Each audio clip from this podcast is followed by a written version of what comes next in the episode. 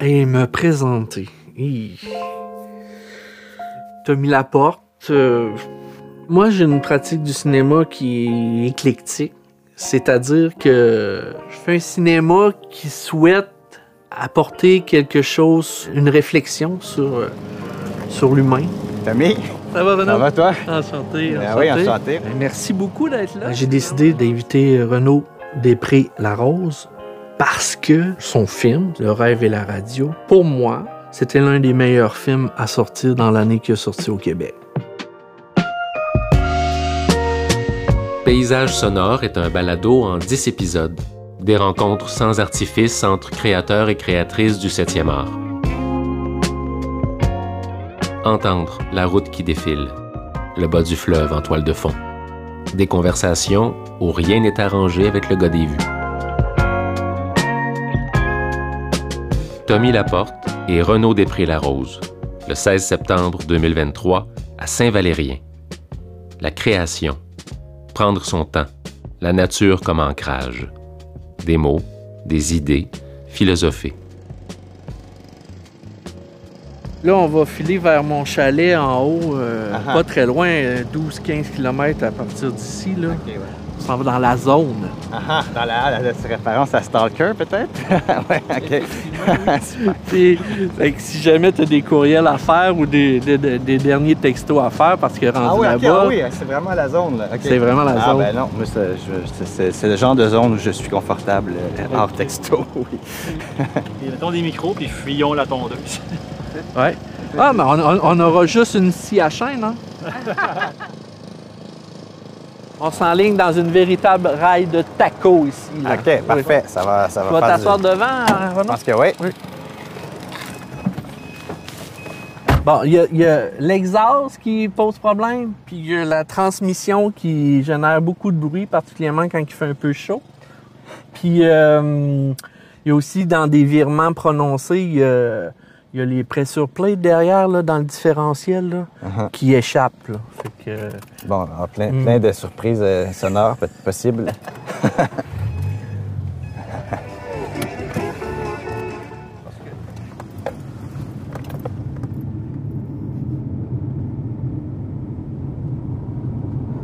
Moi, j'aime bien le secteur ici parce que c'est à la fois un contact immédiat avec le, avec le fleuve, que j'aime énormément, et le, la forêt, qui est aussi pas loin. tu sais. Ouais, que tu retrouves, euh, tu, tu retrouves plus euh, ton, territoire natal euh, en même temps. Tu es sur le bord du fleuve, puis tu, tu- quel- tu fais une vingtaine de kilomètres, puis tu es en pleine forêt. Ouais, ouais, ouais. C'est que c'est le meilleur des deux mondes. Exact. Tu vois, c'est à partir d'ici, quand je dis c'est à partir d'ici qu'on rentre dans la ouais, zone. ouais, ah, ah, c'est bon. Parce qu'on descend comme dans le creux ici, là, tu Ah vois. ouais, ouais, ouais, ouais, ouais. Ah, puis Moi, je suis pas loin en bas, là. Ouais, ouais, ouais. Au niveau des ondes, là, c'est.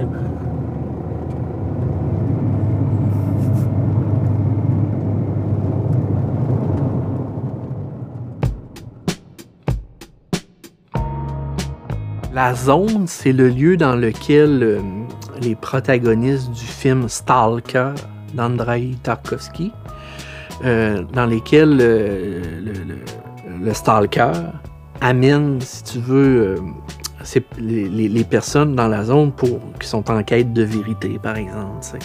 Mais la zone, c'est, comme une antichambre, c'est comme un espace où on est ailleurs. Puis, cette zone-là permet une, une entrée en soi qui, elle, est spirituelle, tu vois. Et que là, les êtres qui fréquentent la zone se redécouvrent, se découvrent vraiment en tant qu'êtres, découvrent vraiment qui ils sont.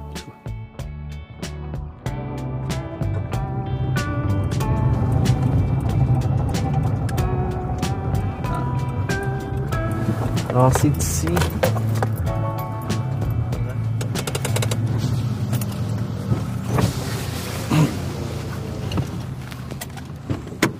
Ici, c'est un terrain que j'ai sur lequel j'ai un chalet, puis un petit boisé. tu sais.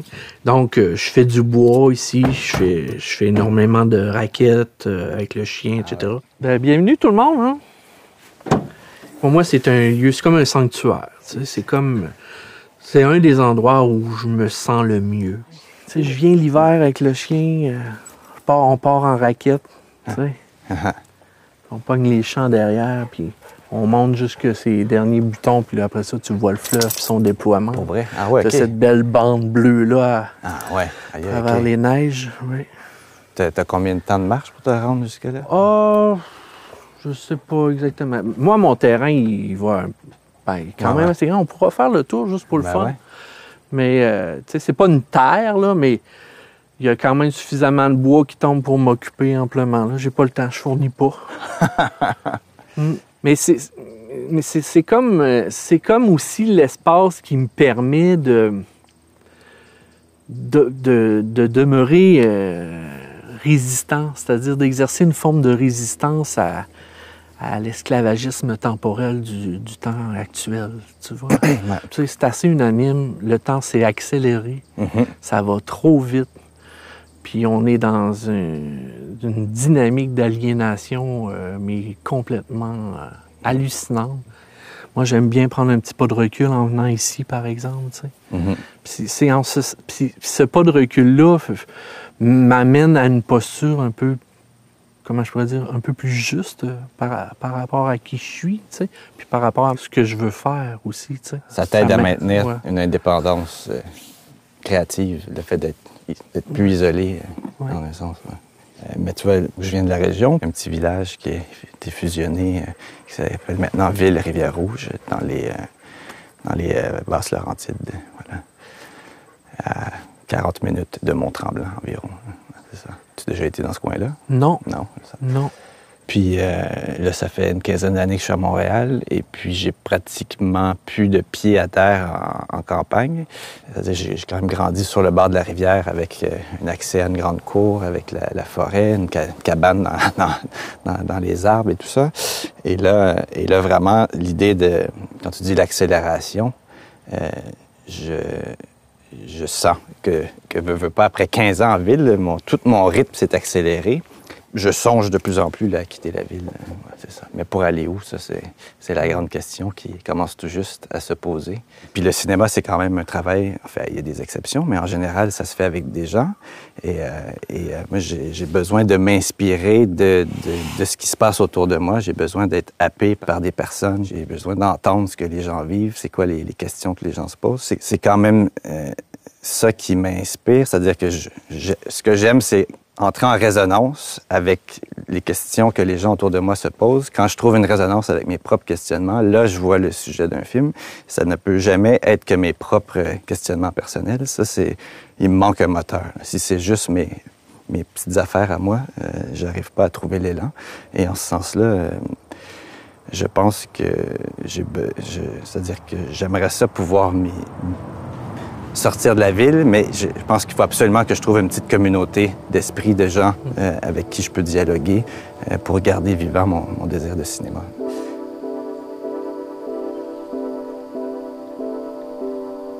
On peut faire le tour du terrain. C'est pas très grand, mais c'est. Ben oui, ben oui, absolument. Ouais. Ah ben oui. Il va, il va nous, il va nous ser- servir de guide. Ah, Oh, ah, il veut jouer. Le bâton, toi. hey, c'est mon bâton, ça. Donne-moi mon bâton. Donne, donne, donne, donne, donne. OK. OK. Donne.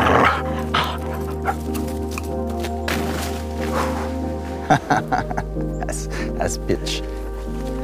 Donc, si j'ai bien compris, toi, tu n'as pas été formé en cinéma, mais tu as été éducateur spécialisé. Ah, ouais, t'es donc bien curieux, toi. Eh oui, eh oui, absolument. Mais tu sais, moi, je viens du... Moi, je suis un autodidacte.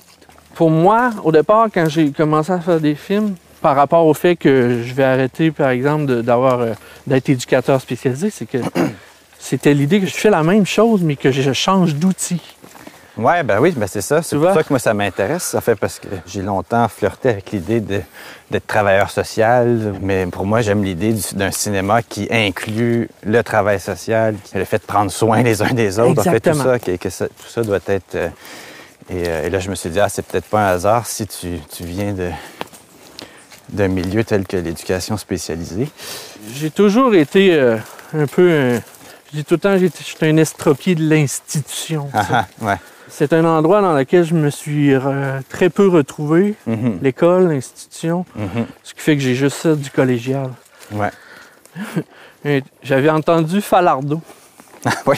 défunt Pierre Falardeau, qui, qui était à une émission de TV, puis il disait Tu peux venir de n'importe où pour faire du cinéma, Ah, oui. sauf des écoles de cinéma.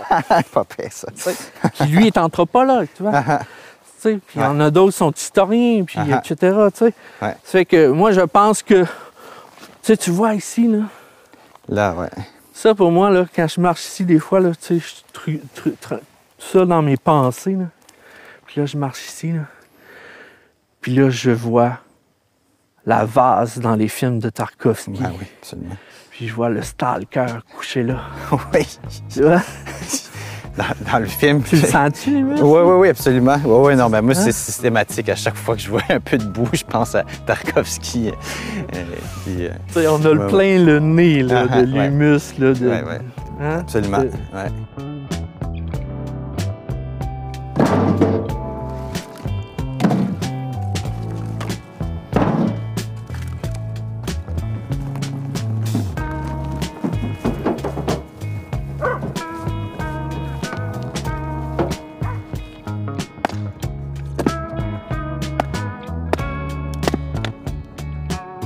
Là, exceptionnellement, je vais prendre un briquet pour allumer. Mais habituellement, je frotte deux roches ensemble.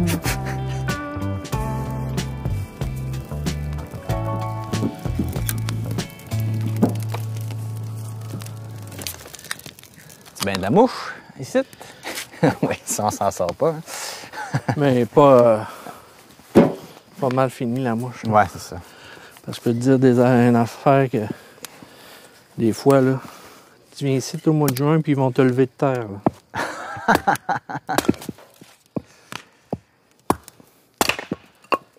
Mon premier film, ça s'appelait Comme des mouches, mon premier long métrage. J'ai tourné ça dans la forêt laurentienne, en plein mois de juillet. On s'était fait un test de jambes à la fin de, deux semaines de tournage. Qui avait le plus de piqûres, ses, ses jambes partout? C'était intense. Puis moi, j'avais, j'opérais une Steadicam. Hop, puis c'était des plans séquences de 2-3 minutes en- euh, quand tu as comme huit moustiques dans la face, puis tu es à la troisième minute de ton plan séquence, faut que tu choisisses entre est-ce que je scrape ma shot ou ben non, je me tape les huit moustiques que j'ai dans la face. C'est des beaux, euh, des beaux défis de maîtrise de soi. Ta piqûre du cinéma, c'est venu, c'est venu comment? T'as pas, t'as pas étudié en cinéma, t'as été plus. t'as- C'est, c'est, euh, c'est venu plus tard ou c'était Ah déjà en germe? euh, C'est venu vraiment tard. Ah, ouais, ouais, c'est venu, ouais. j'avais terminé mon cégep. OK. Ah, Puis moi, je viens d'un milieu, là, mais pas du tout, du tout, du tout. Il n'y a pas de livre chez nous, ça lit pas vraiment. euh, je viens d'un milieu d'ouvriers. Ouais. Moi, j'ai lu pour la première fois de ma vie un livre de manière non obligatoire. Ouais. J'avais fini mon cégep. Ça res- moi, moi, j'ai, j'ai commencé à sécher les cours en secondaire 4 pour aller lire à la bibliothèque. Mais c'est comme ça que c'est comme ça que j'ai dit. Moi aussi, chez nous, il n'y avait pas tellement de livres, Moi, j'avais été gavé de cinéma hollywoodien, quoi. Comme tout Tu le sais, monde. J'ai même travaillé quand j'étais jeune. Il y avait un dépanneur dans la vallée, puis il y avait un club vidéo. Donc j'avais accès à, à tout ce qui s- toute la, la shit, si tu veux, hollywoodienne. Ah. Puis après ça, ben c'est vraiment là. euh, euh, mon. C'est, Gros. C'est Gilles Gros. Ah ouais? Ouais. Puis on était tombé sur 24 heures ou plus Mhm. de Gilles Gros. Et là, ça a été euh, une révélation. Mais complètement, ça a été Ah oui, on peut faire ceci avec le cinéma. C'est ça que je vais faire. Mhm. C'est-à-dire que la place que je veux prendre dans le monde, comment je veux intervenir dans la cité, ça va être par l'entremise d'une pratique artistique de cinéaste inspiré de, Ouais. de Gros. Mais euh, après ça, j'ai vu euh, Le chat dans le sac. Ouais. Et là, ça a été le coup de cœur esthétique. Ouais, ouais, ouais. Ben, le chat dans le sac, c'est un film de Gilles Gros, sorti en 1964. Et c'est un film qui a vraiment, euh, comment je pourrais dire, créé une, une forme de révolution dans le cinéma québécois. C'est-à-dire que pour la première fois, le public, ou du moins une certaine génération du public québécois, qu'on disait canadien-français à l'époque, se retrouvait à l'écran. Donc, il y, avait un, rapport identitaire avec ce qui se passait à l'écran, où les gens se reconnaissaient dans le film. Moi, je me rappelle, un soir, je devais avoir 16 ans, à Télé-Québec, à minuit, du zap, puis là, je tombe en plein milieu du chat dans le sac. Et là, je juste, que c'est ça, cette affaire-là? OK, ça se peut. Et puis cette idée d'un film fait ici au Québec qui, euh, qui entrait complètement en résonance avec le, le sentiment que j'avais de d'une inadéquation avec le monde environnant qui était, qui était manifeste dans ce film-là. Ça a été vraiment un point. Fait que là, on se rejoint avec euh, absolument.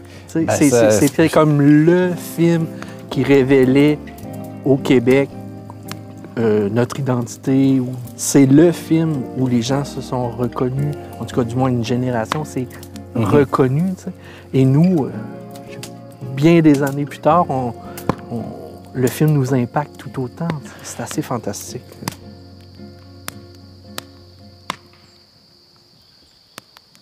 Moi, ça faisait longtemps que je convoitais l'idée de faire un film avec euh, une forme, avec un affranchissement du narratif. tu sais. Ouais.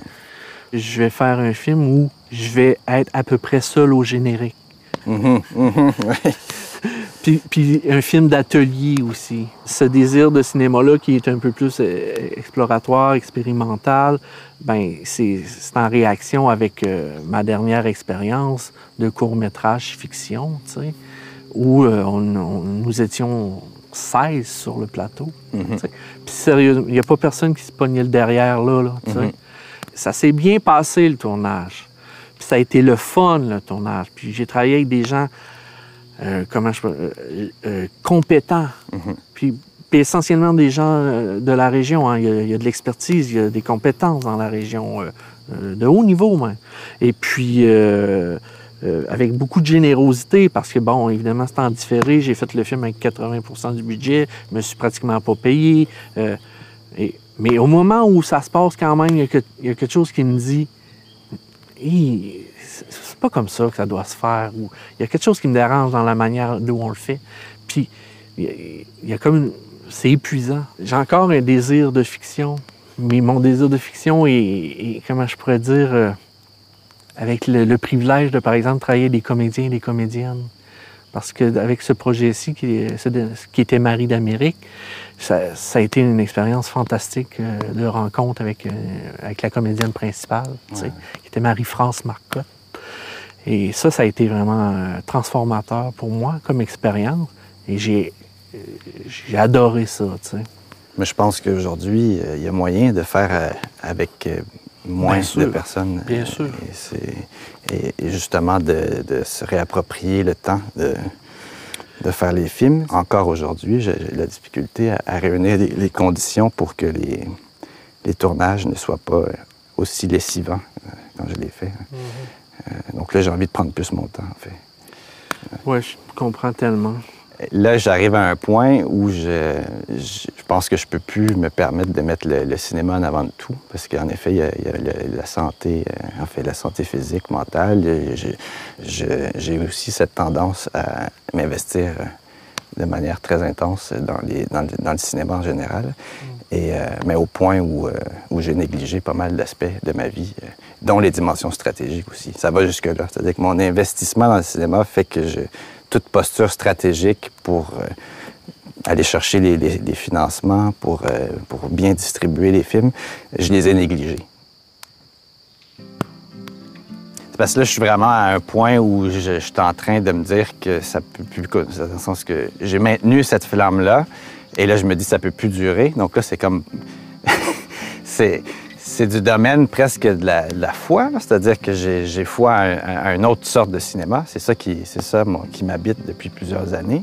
il y a, l'idée d'une croyance en un cinéma plus démocratique, fait avec moins, d'argent, qui est fait d'une manière plus collective.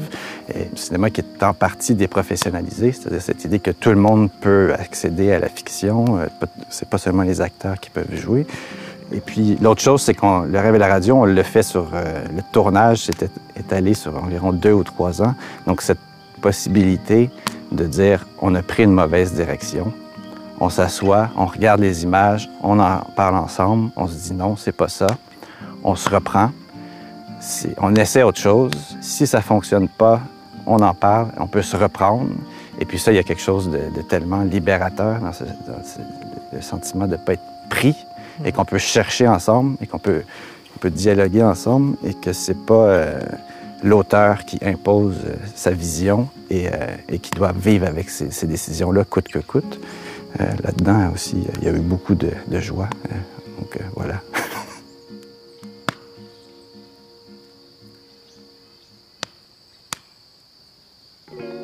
Famille, merci de cette chaleureuse invitation. Ça a été une rencontre euh, que j'espère fertile. Ben, réciproquement, écoute, ça m'a quasiment réconcilié avec le fait que on va peut-être faire un autre film. OK, OK. Si ça a pu faire ça, c'est déjà immense. Non, mais je trouve des fois, tu sais, ça des fois, tu, doutes, tu te perds un peu, tu te dis Ah, si, je fais ça la bonne affaire, je t'ai cœuré. Là. Non, là, il y a, d'autres voies de passage, puis euh, ouais. je suis pas, pas, le seul dans mon équipe. Très cool. Ça fait plaisir. Merci.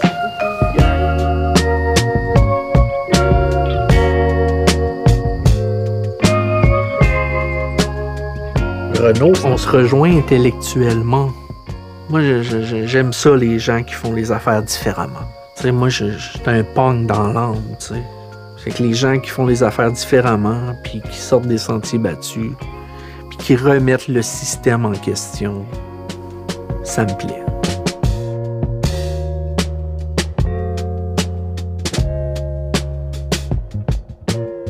Paysage sonore est un balado réalisé par Guillaume Monette et produit par Paralœil.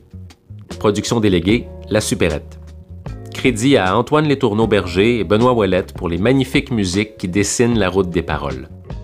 Visitez balado.paralœil.com pour en découvrir davantage sur ces courtes aventures dans le bas du fleuve.